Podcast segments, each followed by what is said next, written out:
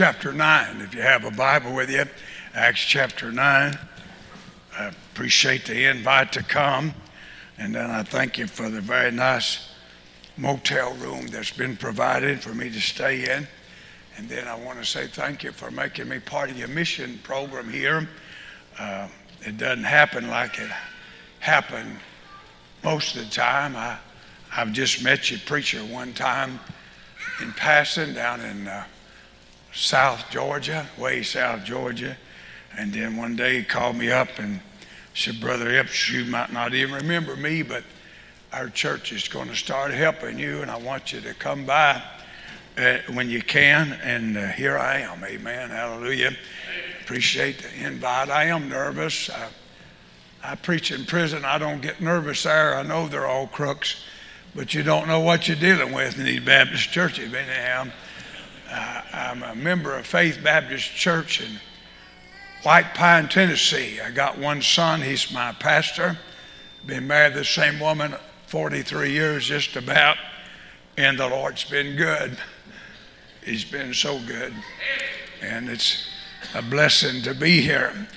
And uh, I did just get out of prison here in the last couple of days. I preached in prison, had two men that professed to come to know the Lord this past week, and and I've been doing prison work for 30 years.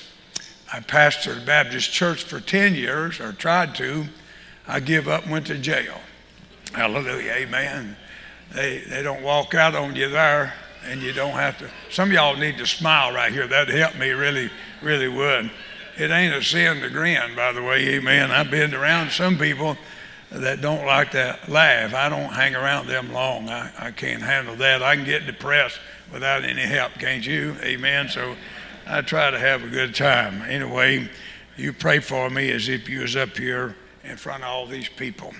Here in Acts chapter 9, very familiar story here, verse 1.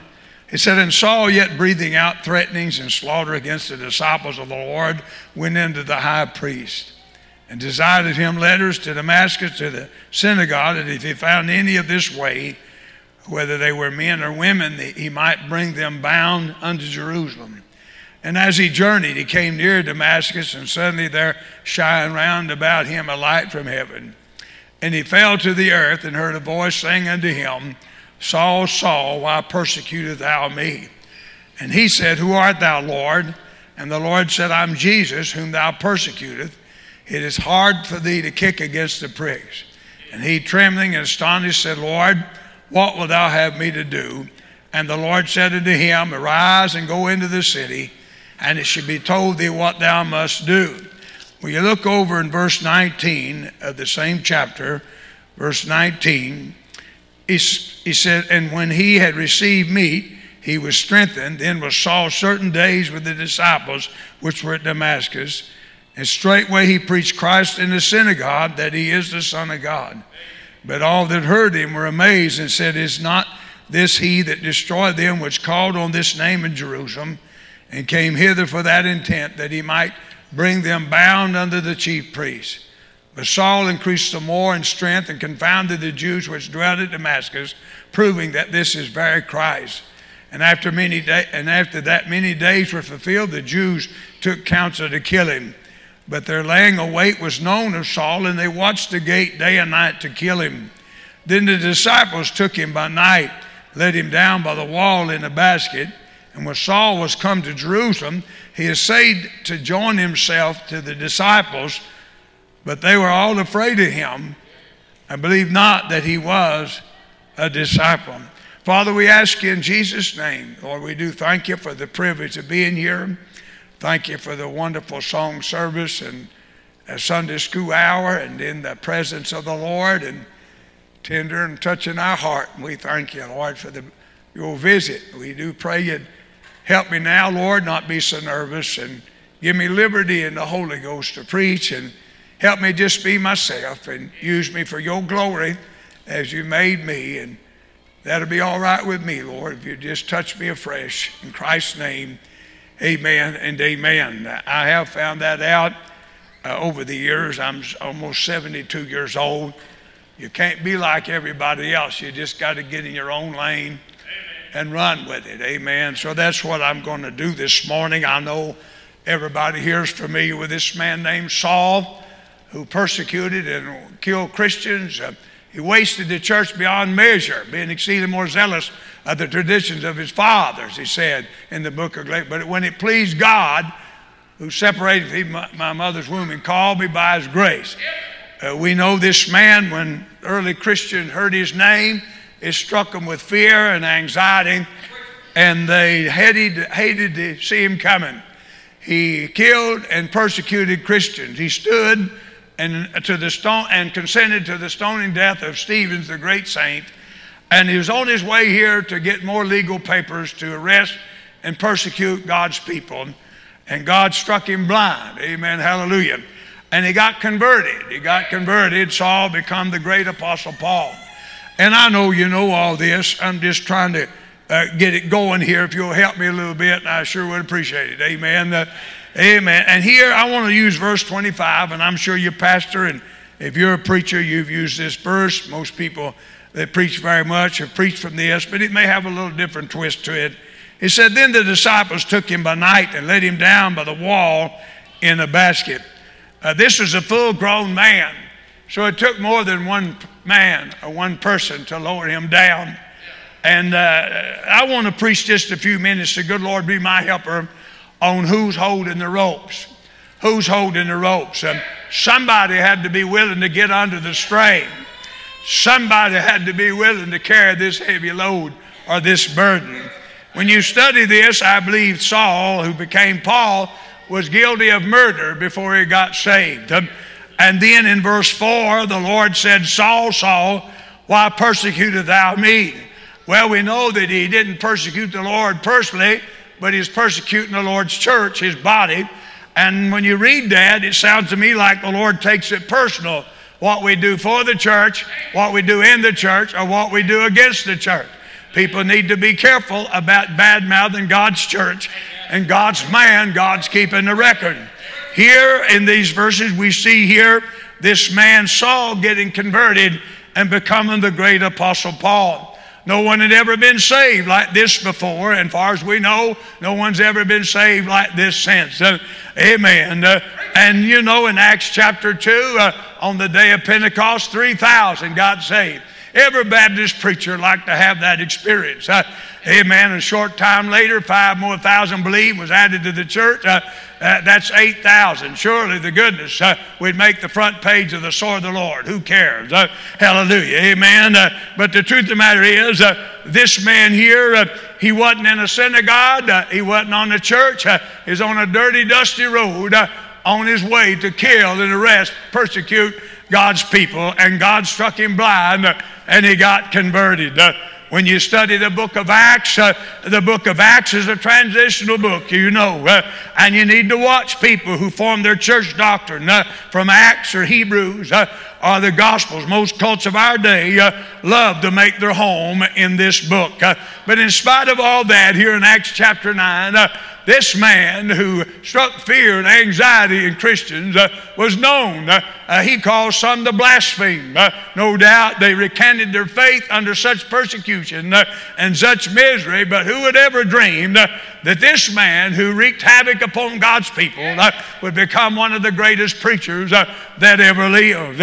who had ever dreamed that this man who wreaked havoc upon God's church uh, and struck fear and anxiety in God's people uh, would become one of the greatest missionaries uh, that we've ever read about. Uh, who had ever dreamed that this man who did such horrible things to God's people uh, would become an apostle? Uh, the Bible said he called, called some apostles, some prophets, evangelists, pastors, teachers for the perfecting of the saints, for the work of the ministry, for the edifying of the body of Christ, till we all come to the unity of faith under the knowledge of the Son of God under a perfect man, uh, under the measure of the stature of the fullness of Christ, there will henceforth be no more children tossed to and fro, uh, carried about every, uh, uh, uh, by every wind of doctrine, by the sleight of men, by the cunning crafty, whereby the lion wait to deceive, uh, but speaking the truth in love, and groping him in all things which is the head, uh, from whom the whole body is fitly joined together, compact every joint supply, according to the effectual working, measure every part making increase uh, of the body and edify itself in love. I worked hard on that, I ought to get more than one amen. Hallelujah. I'm just trying to tell you, he was an apostle. Thank God. Who had ever dreamed that God would call him to be an apostle? By the way, you know as well as I do, there's no apostles today, uh, no prophets. That which is perfect is come. Uh, 66 books of this Bible. Uh, and if you're saved, you got the author, the Holy Ghost living in you. Uh, and he gave us an evangelist, pastor, teacher, uh, teach us how to rightly put in its right place to the right people at the right time, that we won't be as confused as a termite and a yo-yo when we're studying our Bible. amen. If there is any apostles or prophets today, they're false apostles. false apostles.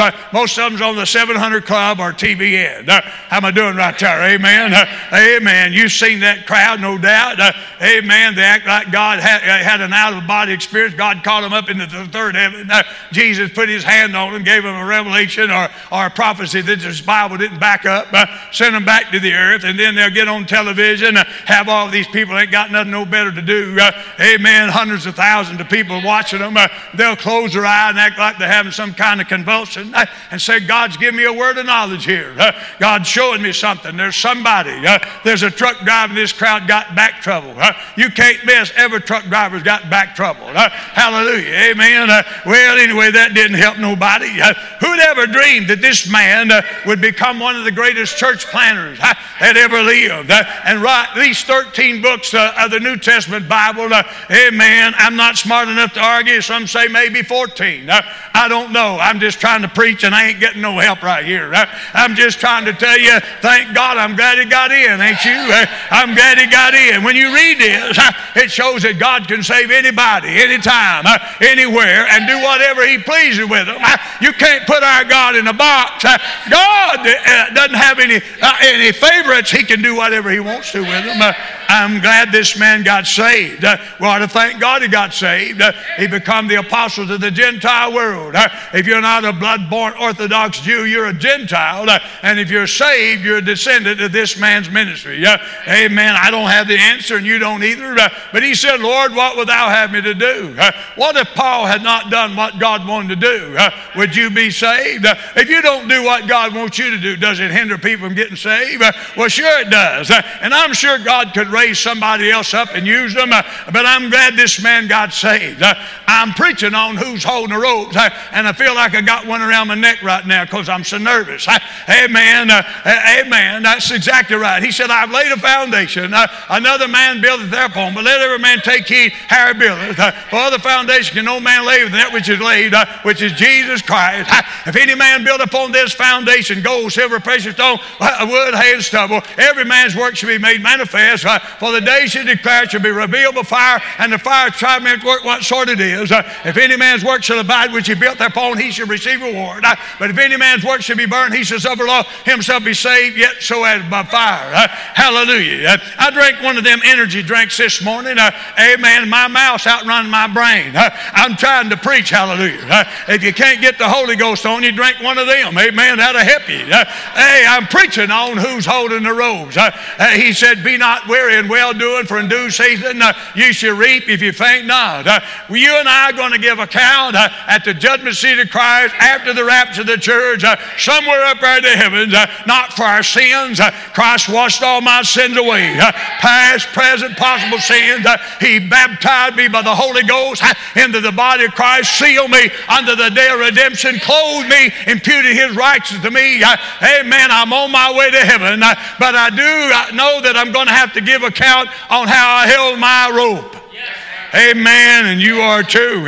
Well, there's some people in the Bible that didn't hold the ropes. Uh, oh, John Mark, he didn't hold the ropes. Uh, and I know Paul wrote later in 2 Timothy 4 uh, to bring John Mark for his me for the ministry. But before that, he run out on Paul and Barnabas in the middle of a missionary journey. amen. I don't know if it's the persecution or the poverty of the ministry they was living in. I don't know. But something caused him to run out on these two men in the middle of a missionary journey. Paul didn't want anything to do with him. but amen. But they say Barnabas was kin to him. amen. blood's thicker than water. don't make no difference what the Bible says. amen. About everybody in our kind of church is kin to one another. and the preacher makes one of them mad, the whole family gets mad. amen. Isn't that right? Don't make no difference what the Bible says. That's my cousin, preacher. You're picking on there. but oh, uh, uh, amen. Uh, Paul didn't want nothing to do with him. and him and Barnabas, they had a little discussion about it. you say, how you know that? They said, the Bible said they departed asunder. I have never looked that up, but I know what it means since they got married. It simply means they went out slamming the door. Amen. You, you don't tell her you're mad. You just slam the door and let her know you're mad. Uh, amen. Uh, I've told my, my wife I, I, was sorry many times when I really wasn't just for I could sleep at night. Uh, hallelujah. They're not going to admit they've done anything. Uh, and then we promised never to go to bed mad. I stayed up a week a time, but I've kept my end of the deal. Uh, amen. It's worked for 43 years. Amen. Uh, how am I doing right there? hey, I might have picked the wrong mission, but I'm too far into it to back out now. I'm just trying to tell you, amen, John Mark, he turned the ropes loose. Uh, oh, Demas, he turned the ropes loose. Uh, Paul called Demas a fellow laborer in the book of Philemon. Uh, oh, Demas run around one of the greatest preachers ever lived. Uh, he'd be there on Sunday morning. He'd be back on Sunday night. He'd be back on Wednesday night. Uh, he had no trouble tithing after he's uh, properly instructed from God's word. amen, giving 10%, at least 10% of his gross income. that's not where we stop. That's where we start.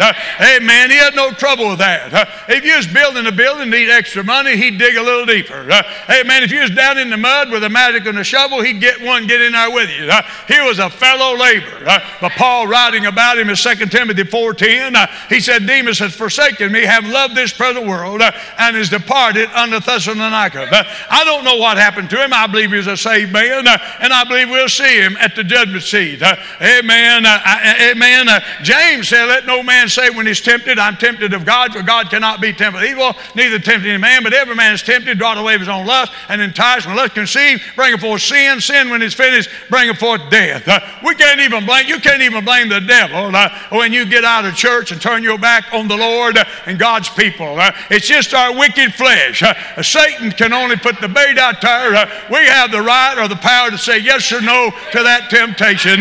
we can't even blame him doing it. Amen. oh, Demas turn the ropes loose. oh, Gehazi over in 2 Kings chapter 5, uh, he turned the ropes loose. Uh, amen. Uh, his boss, I could call him his boss, uh, was Elisha, great prophet. Uh, oh, uh, oh, Gehazi had all kind of potential and run around with the right kind of people. Y'all know the story about Naaman the leopard. He was a mighty man of valor, a, a, a great man, but he was a leopard. Amen. And then the Bible said, you know, leprosy is a type or a picture of our sinful nature.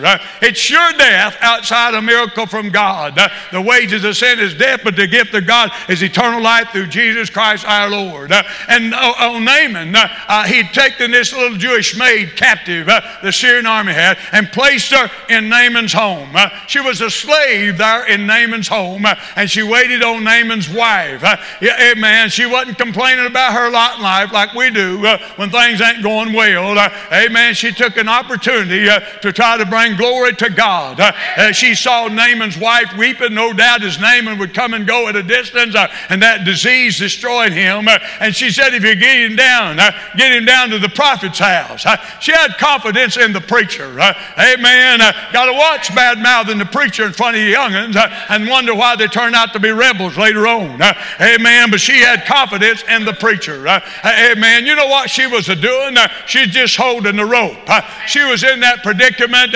amen. She had compassion on this sinner uh, this leopard. Uh, and she said, if you could just get him down to the prophet's house. Uh, well, you know the story how they got a letter from the king, uh, and, and, the king rent his clothes. Uh, amen. In other words, the government's not the answer, uh, especially this idiot we got running right now. Hallelujah. I, I, thought I'd get that gouge in there. Amen. I, I, felt a little rift. There must be a liberal in the crowd. Uh, amen. If you voted that way, don't shake my hand. My life's aggravating enough. Uh, amen. But truth matter is, uh, hey, uh, uh, amen, that went over real big. I had a tender moment right there. Uh, oh, Gehazi. but you know, Naaman finally got his entourage pull up in front of Elisha's house. amen. With that pomp and all that wealth. he thought Elisha would come out and slap his hands over, over him like these TV shows charlatans do. Uh, amen. They've been around for thousands of years. Uh, amen. Uh, but he didn't even go out. Uh, he sent his servant Gehazi out. Uh, he said, You go out there and tell him to dip seven times in the Jordan River.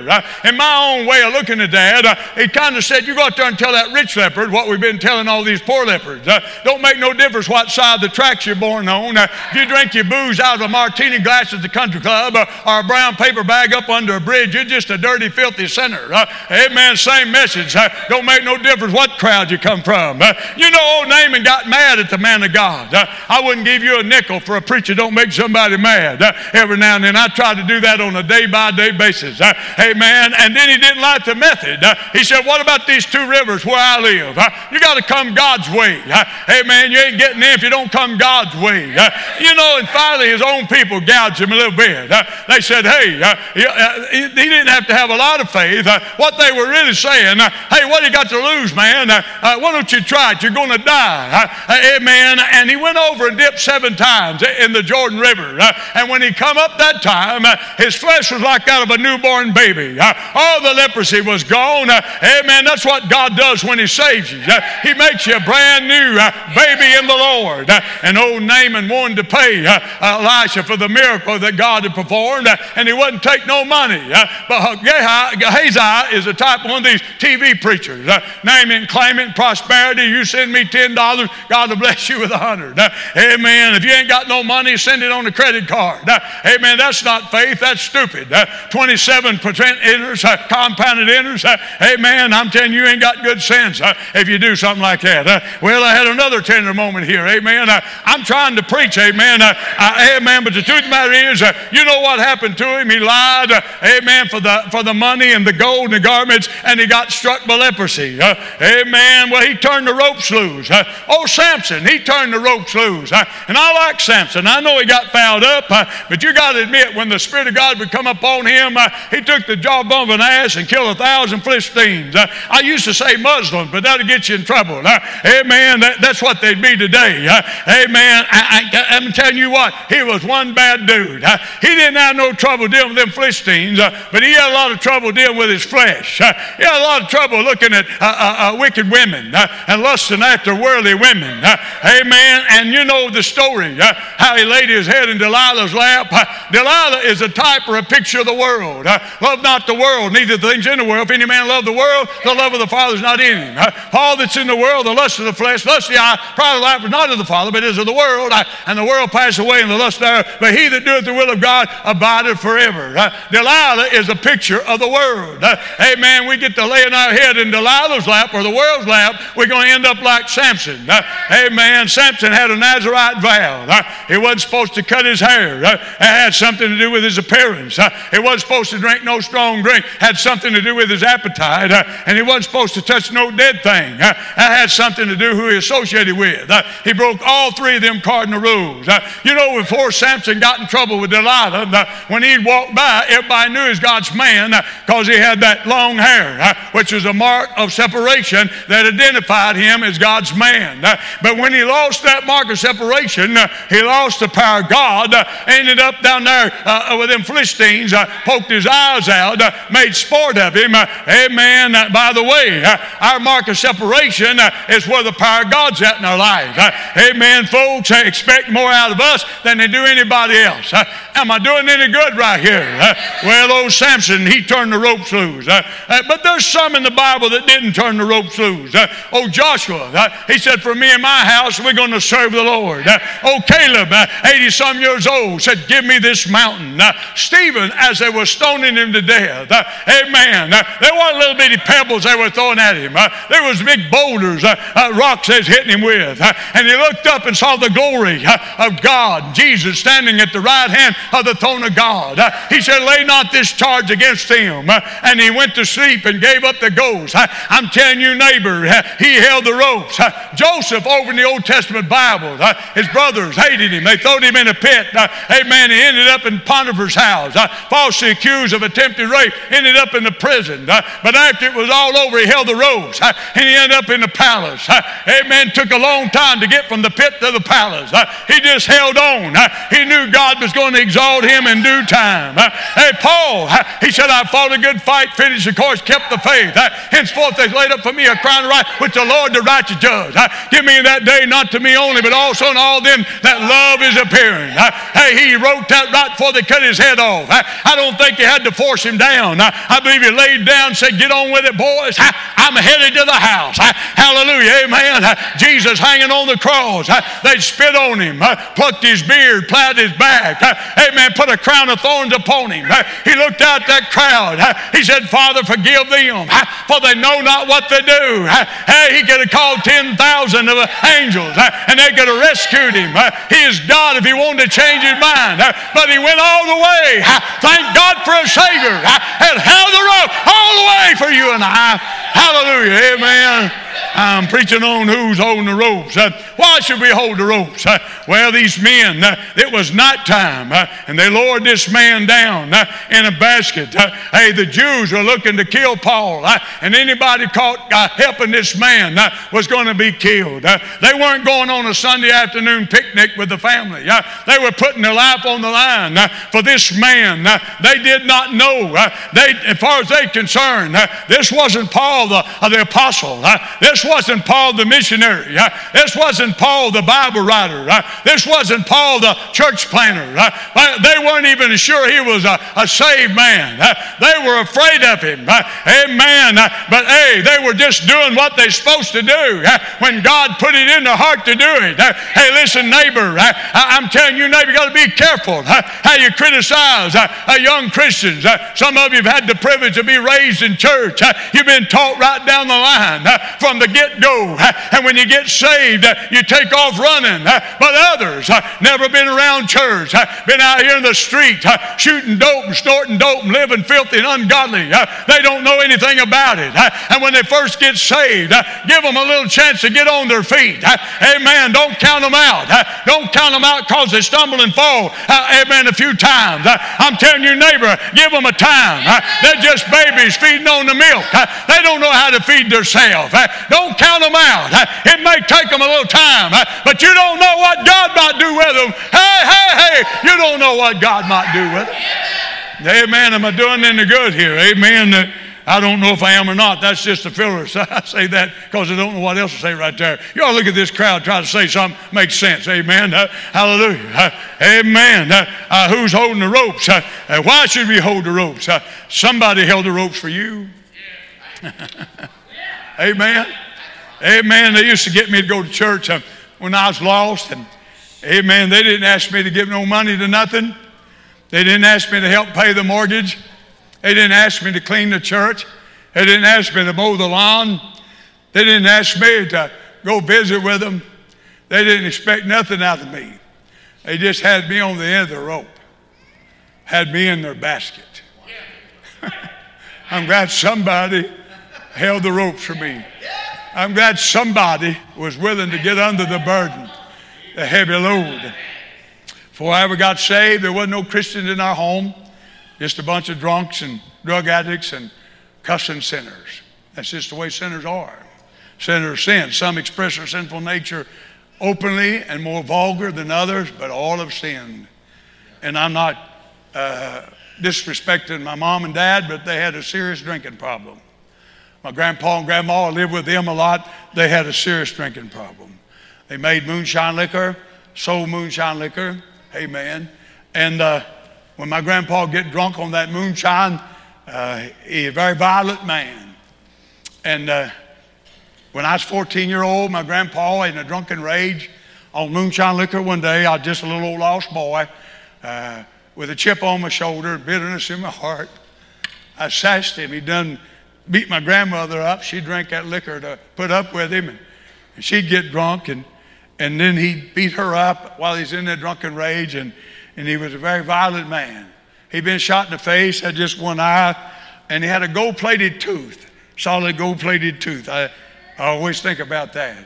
I made the mistake one day, I was 14 year old, uh, assassin, my grandpa, talking back to him. And I used some cuss words. And before that day was over, he shot me with a 12 gauge shotgun and left me laying in a patch of woods up behind his house.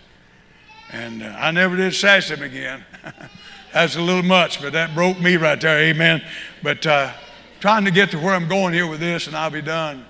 As a fellow that lived out the road from my grandpa when the roads were gravel back in the 50s and early 60s, he was a holy man. Preacher Fay Manning, he was a holy man. He wasn't a Pharisee. He didn't stick his finger in your face and put you down. He was a holy man. He had eight young'uns, lived in a log house right out the road from us. Eight young'uns. Had a little girl crippled from birth, muscle disease, and she died when she was 44 years old. She wore diapers until she was 44 years old. And uh, preacher man, and uh, he loved me, cared for me. He wouldn't let his kids come out and stay all night at my house. I didn't understand that then. Boys were my buddies. But I do now. He just didn't want his youngins around that kind of atmosphere and that foolish wickedness. But he'd come to my house when I was a boy and uh, blow the horn at my grandma's and say, Hey, David, why don't you come out here and spend the night with the boys? We're going to cut some watermelon and cantaloupe and make some homemade ice cream. Why don't you come out here and stay all night? Jesus said, Follow me and I'll make you fishers of men. So he put them melons and that ice cream on the hook. and we go out there and crank that ice cream maker. And they have prayer meeting back then in the yard. And they buried their dead, brought them home to view them back in those days. And he, he was a hacking preacher. He'd hold his ear and he'd hack.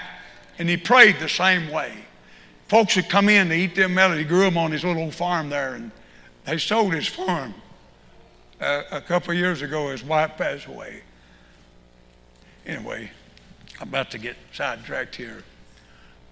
Every time I go by there, I think about him all the time when they'd have them prayer meetings, me and his boy be playing in the yard. I was just a little boy. God was using Preacher Manning to sow the seed of God's word in my heart when it was tender. He had me on the end of his rope.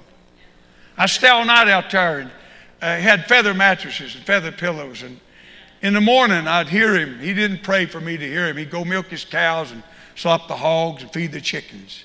You could hear him out the barn and uh, he prayed like he preached. He'd get to hacking and spitting about daylight, a little past daylight. He wasn't praying for me to hear him, but I could kind of tell when he broke through the clouds. And I'd hear him call my name out. Hey, Lord, that little Epps he don't have a chance. If you don't move on his heart and turn the light on, he don't have a chance. He called my grandparents' names out and other people in the neighborhood and family members. He loaded me up sometimes in his car with his whole family, and he preached in these little country churches, most of them little General Judgment Baptist churches back in the holler. And they'd have church in them places maybe once or twice a month, and he'd preach in them, and, and I'd go with him. He put up with my mouth. And, and when I get around him, though, he was a holy man. I didn't use no dirty talk around him. There's something about his presence. Even the little sinner boy knows there's something about his presence. He had something. And he get to preaching and, and going up and down the aisle that little church. There might be 15, 20 people there. And he'd come by and put his hand on my shoulders, a boy. And he said, Hey, David, why don't you come up here and let the Lord save you? It embarrassed me then, but it, don't, it wouldn't embarrass me today. I'm talking about somebody held the ropes. I was telling you about my grandpa when he shot me. And uh, wasn't long after that, told preacher man had been praying for them. And not long after I, uh, that old man shot me, him and my grandma went to Fairview Bible Baptist Church uh, there in town. When he come home that day, they threw the liquor out the door, put the shotguns up in the closet. Started going to church on Sunday morning, Sunday night, Wednesday night. Something happened to him down. something happened to him down there, and it was obvious something happened to him. My grandma, she couldn't read or write. She was illiterate. She didn't know how to drive. She was backward, the white headed woman. You couldn't impress her with a lot of Hebrew and Greek. Some of these guys act like if you don't know Hebrew and Greek, people like her couldn't even get saved. Am I doing right there? That a little snag on that, amen. I, I'm not against studying the word and searching words out, but amen. God made it pretty simple in here about, about some things, amen. My mom, she loved me. I grew up and become a, and I, I grew up, God knows I'm not bragging on sin, but I've become a, a drug addict. in the late 60s, early 70s and got strung out bad. And if it hadn't been for them, I would have no place to sleep. A lot of times they put me up and give me something to eat and a place to sleep, keep me from sleeping in the ditch somewhere, a mission house. My mom didn't know how to read the Bible, but she met the God of the Bible. And uh, anytime my, my mom, when she was a, a, little old girl in the early 1900s, she, drew, uh, she drove herds of turkey across Clinch Mountain, which is 25, 30 miles to Morristown, to the market. She's a little backward mountain woman. But she'd gotten saved down at that church, quit drinking that liquor. And she taught me into going to church at Christmas. I wore bell bottom breeches and patches on them, a t shirt with a peace sign on it. Me, Nixon, and the Pope, you know, stupid. What an idiot, amen. Amen. Hair down here. Crazy, but she loved me. I said, Ma, I ain't got nothing to wear. She says, Christmas, boy, go to meet with. I said, I ain't got nothing to wear, Ma. She said, I'll buy you a new shirt, new pair of breeches. They didn't care what I had on down there. But she thought if that's the only thing keeping you from getting saved, I'll, I'll cut you off at the pass. I believed in the virgin birth before I got saved. Am I doing any good here? Then she taught me into going at Easter. I believe in the resurrection of Jesus Christ, historical facts. I believe that. I don't believe that no more now than I did when I was lost. I know the meaning of it now. Amen. And the same story. Didn't have homecoming, you know, fried chicken, tater salad, pies and cake. Even a drunk could go for a free meal. Isn't that right? Jesus said, Follow me and I'll make you fishers of men. So they put a chicken wing on the hook. Hallelujah. I'd go down there to eat that chicken and pies and cake. Before you got to eat that chicken, though, that preacher would hang you out over hell for about 45 minutes, make you feel like a sheep killing dog. Amen. When he got done preaching, I didn't want no chicken, I wanted other. Amen. Faith come to hear it. She knew that. Faith come to hear and hearing by the word of God. Am I doing any good right here? And I believe you got to get convicted before you get converted. And, um, you know, before you get under conviction, if you're like me, before I got under conviction, I really didn't want nobody bothering me about this religious business. I said, that's fine. I'm glad you got something. That's wonderful, but I'm doing my own thing, and you leave me alone. I'll leave you alone. That kind of attitude. But uh, my mom got me under the Word of God enough, Preacher Man and people like that, that God started convicting me about the wickedness in my life. And when you get under conviction, you know, before you get under conviction, in my case, I didn't want them to bother me. But after you get under conviction, it got to bother me when they weren't bothering me. That makes sense? I said, Ma, how come you quit bothering me so much about church and always on me about that? She said, Well, you talk so bad about everybody down there, say they're just a bunch of hypocrites, and all that preacher wants your money. I just got them all praying for you now. that'll, that'll work, amen. You get 200 plus people praying for you, something's going to happen to you, amen. And uh, hey, it wasn't Christmas, wasn't Easter, wasn't homecoming. I got up one Sunday morning, been out drunk all night, doped up all night. I was 24 years old almost. And the strange, overpowering desire to go to church with my mom and pa. I said, Ma, I believe I go to meeting with you today. She lit up like a lamp. My grandpa was never kind of guy that would show much emotion, but when he did, that gold tooth he had was shining in the light. And that morning it was shining real bright. I didn't get saved that day, but first time I'd ever been to church in my life where I hated to see the meeting over. 1974. Amen. And people were getting saved, getting right, having a big time. And uh, I sit there weeping and fought that off. And I was going out the door at the end of the church service. My cousin, she just got right with God. She said, David, she's weeping. Would you come back sometime? You know how you say, well, maybe I will. You don't know whether you will. But all week long, I I'm going to hang around the house and stay away from that booze and stay away from that dope. And boy, I struggled. I struggled. I bad shape. And all week I'd hung around there. They was wondering what's wrong with me, and I just hung around. And this old boy just come home from Vietnam, a better man than I've ever been. Pulled up in front of my house, wore a decorated hero from the war had a new Corvette. And he pulled up in front of my house. Said, hey, Epps, let's go. And I loaded up like a sheep to the slaughter, like I'd always done uh, on Saturday night. And we went out and did what we did, wickedness we did. Come staggering in about 3 o'clock in the morning. When long after that, somebody beat him to death and threw him in the river. He was a better man than I've ever been. but he was a lost man. Seven o'clock on Sunday morning, 1974, the month of November. My grandma pecked on my bedroom door. She said, Hey, boy, you go to meeting with me today? I said, Ma, I can't go today. I'm too sick. And I got up, went across town to Housing Project Apartment, where I knew I could get some dope to get over the shakes. These two old boys sold drugs, and I went over there, and I was in that dope house. Why God came over and got me and didn't bother them, I can't explain that to you. But in my mind, I was sitting there trying to get stoned and get over the shakes, and the Holy Ghost. I know him now. I know him now, but he's talking to me. In my mind, in my mind, somebody was talking to me. Said, Won't you put the dope down, David? Put the booze down right now. If you leave right now, you'll get to church over there before the service is over. That's not normal thinking for a dope shooting, dope snorting fool. God, the Holy Ghost, come over in that dope house. Amen. I struggled with that for a little while. Finally, I surrendered about 20 minutes after 11. I turned around them old boys I run with. I said, I'll see you fellas. They said, Where you going, Epps? I said, I'm going to church.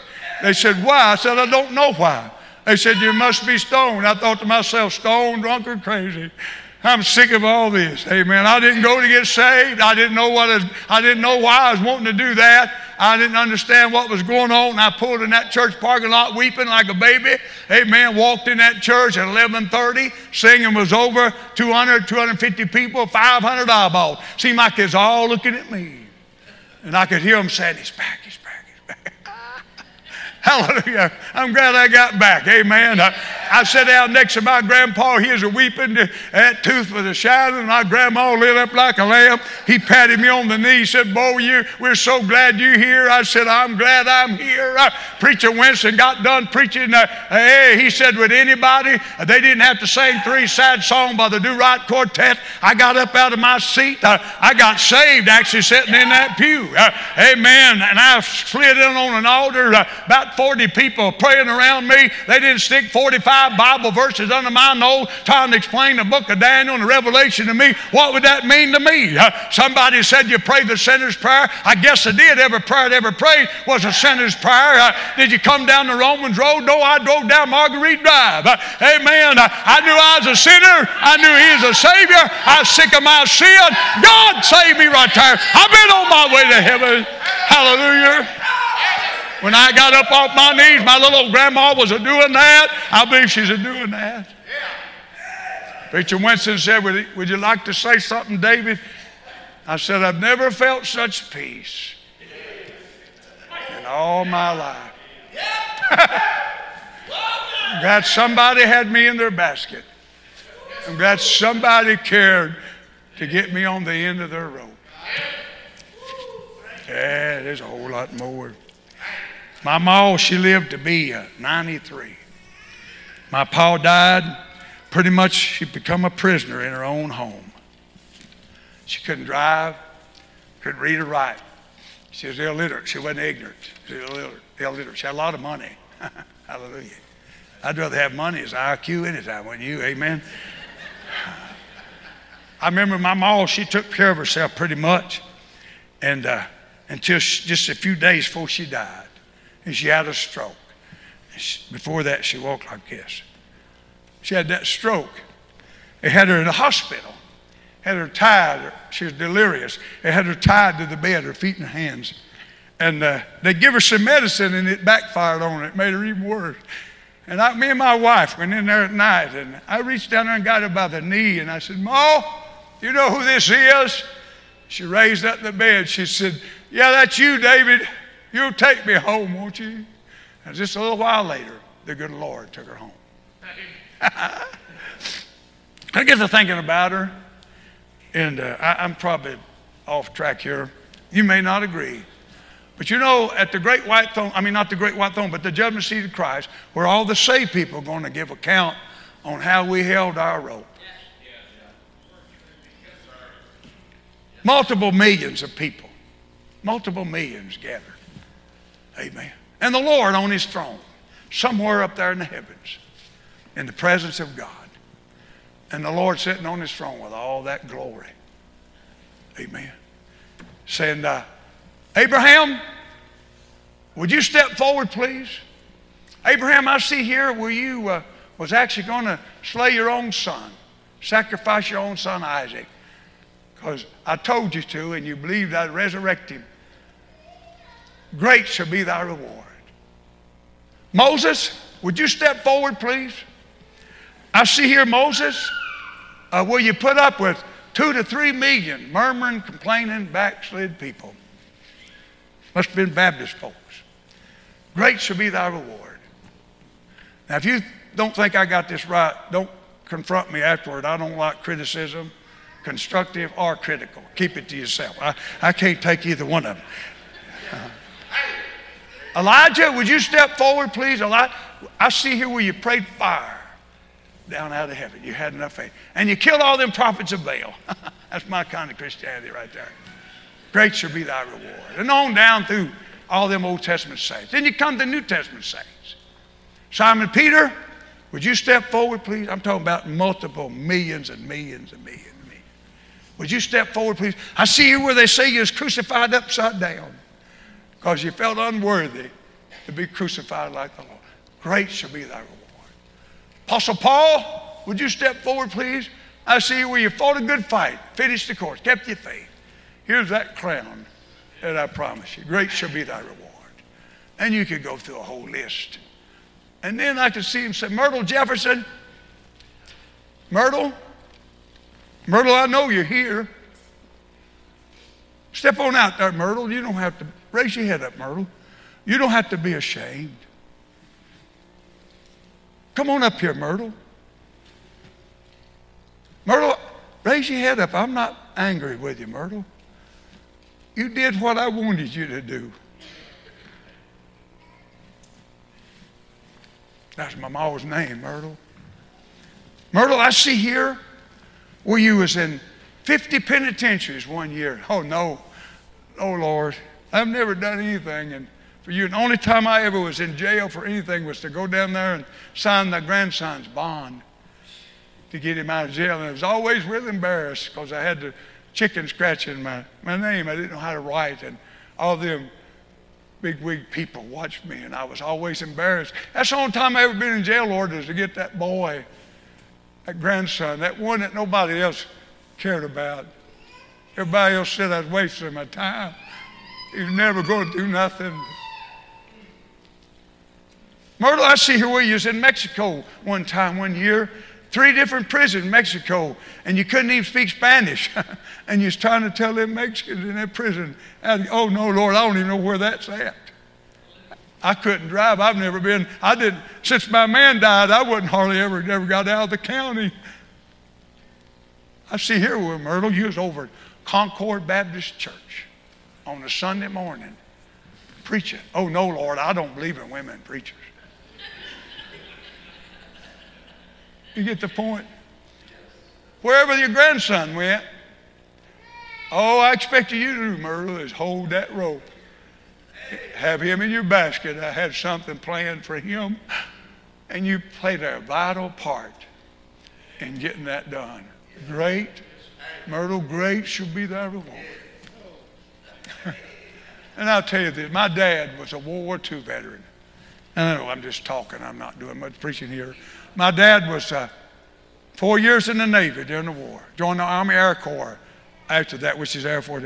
My dad was as w- wicked of a sinner outwardly as a man could express his sinful nature. My dad was tough as shoe leathers. And my dad uh, had a drinking problem, and my, my mother busted up when us kids. And my dad had a stroke when he's in the early 50s, paralyzed him on one side really bad and made him a very bitter man. My brother was a drunk, my sister was, and my other brother lived way off, and I had to take care of him, and I just got married. And uh, you'd had to know my dad, he was so uh, hard to deal with. And I had to put him in a nursing home there in town. And I felt a lot of guilt for that, but you just had to know the whole situation. And I'd go to the nursing home three or four times a week to make sure he had everything he needed and make sure they wasn't mistreating him. And I'd try to tell my dad about Jesus, what the Lord done for him. And my dad, he knew a lot of bad stuff about me when I was out in the world, and he'd throw that up in my face and humiliate me. He, he had a way to cut you to the bone with words. And uh, I'd write him letters, notes, and tell him what meant to be saved, and stick them in his bed where he'd see him when he'd come back. He'd wad them up and throw it in the trash.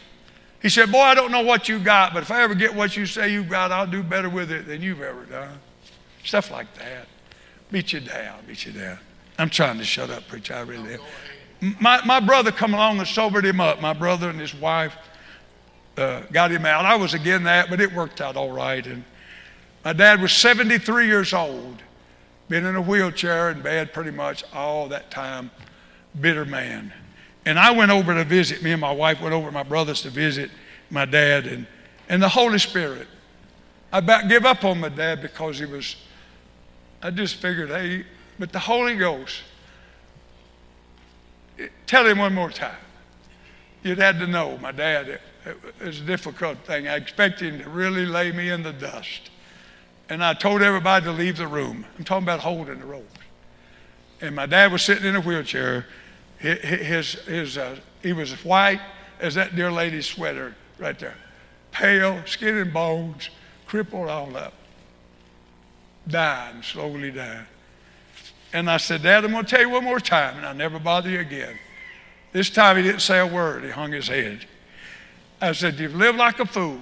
You let the world, the flesh, and the devil put you in this wheelchair. And it looks to me like you're going to let him drag you out of this wheelchair and drag you off into hell. But Jesus died for you, Dad. He'll forgive you of all your wickedness if you'll let him. If you'll let him. I didn't ask him to pray a prayer, say a verse. I fell down on my knees in front of his wheelchair. And I said, God, please, please don't let my dad die and go to hell. Please save my dad. Please show my dad what you showed me. And I, after I got that, I left. And I thought I'd wasted my breath. Three days later, my wife called me. I had been out of town preaching. It was a Sunday. She was weeping and rejoicing. She said, Guess who rolled in here this morning and got saved? Your dad rolled in here in his wheelchair this morning, weeping like a baby. Rolled down the aisle of the church, got marvelously saved. Hey, don't give up until they quit breathing. Amen. Don't give up. Amen. I watched my dad. He lived the best he could for God in his condition for three years. I watched him breathe his last breath in the back of an ambulance. The little heart monitor shut down. He's not in a wheelchair today. He's over there in glory having a time. He got in at the last little while when he got in, holding the ropes. I'm done, preacher. I don't.